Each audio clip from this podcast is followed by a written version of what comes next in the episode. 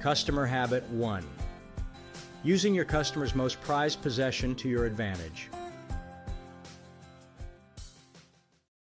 Associates like it when I say it, so do friends. And customers feel good when we say it, whether they're in our office or on the telephone. What is it?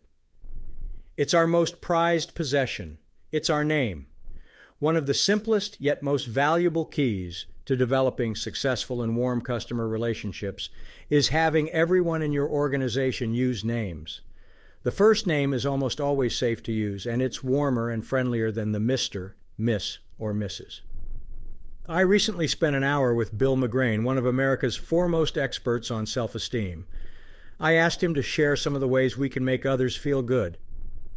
His first comment was call them by name five times every time you talk with them, and do it as soon in the conversation as possible.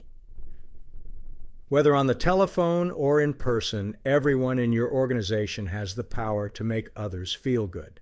Learn names and use them faithfully and frequently.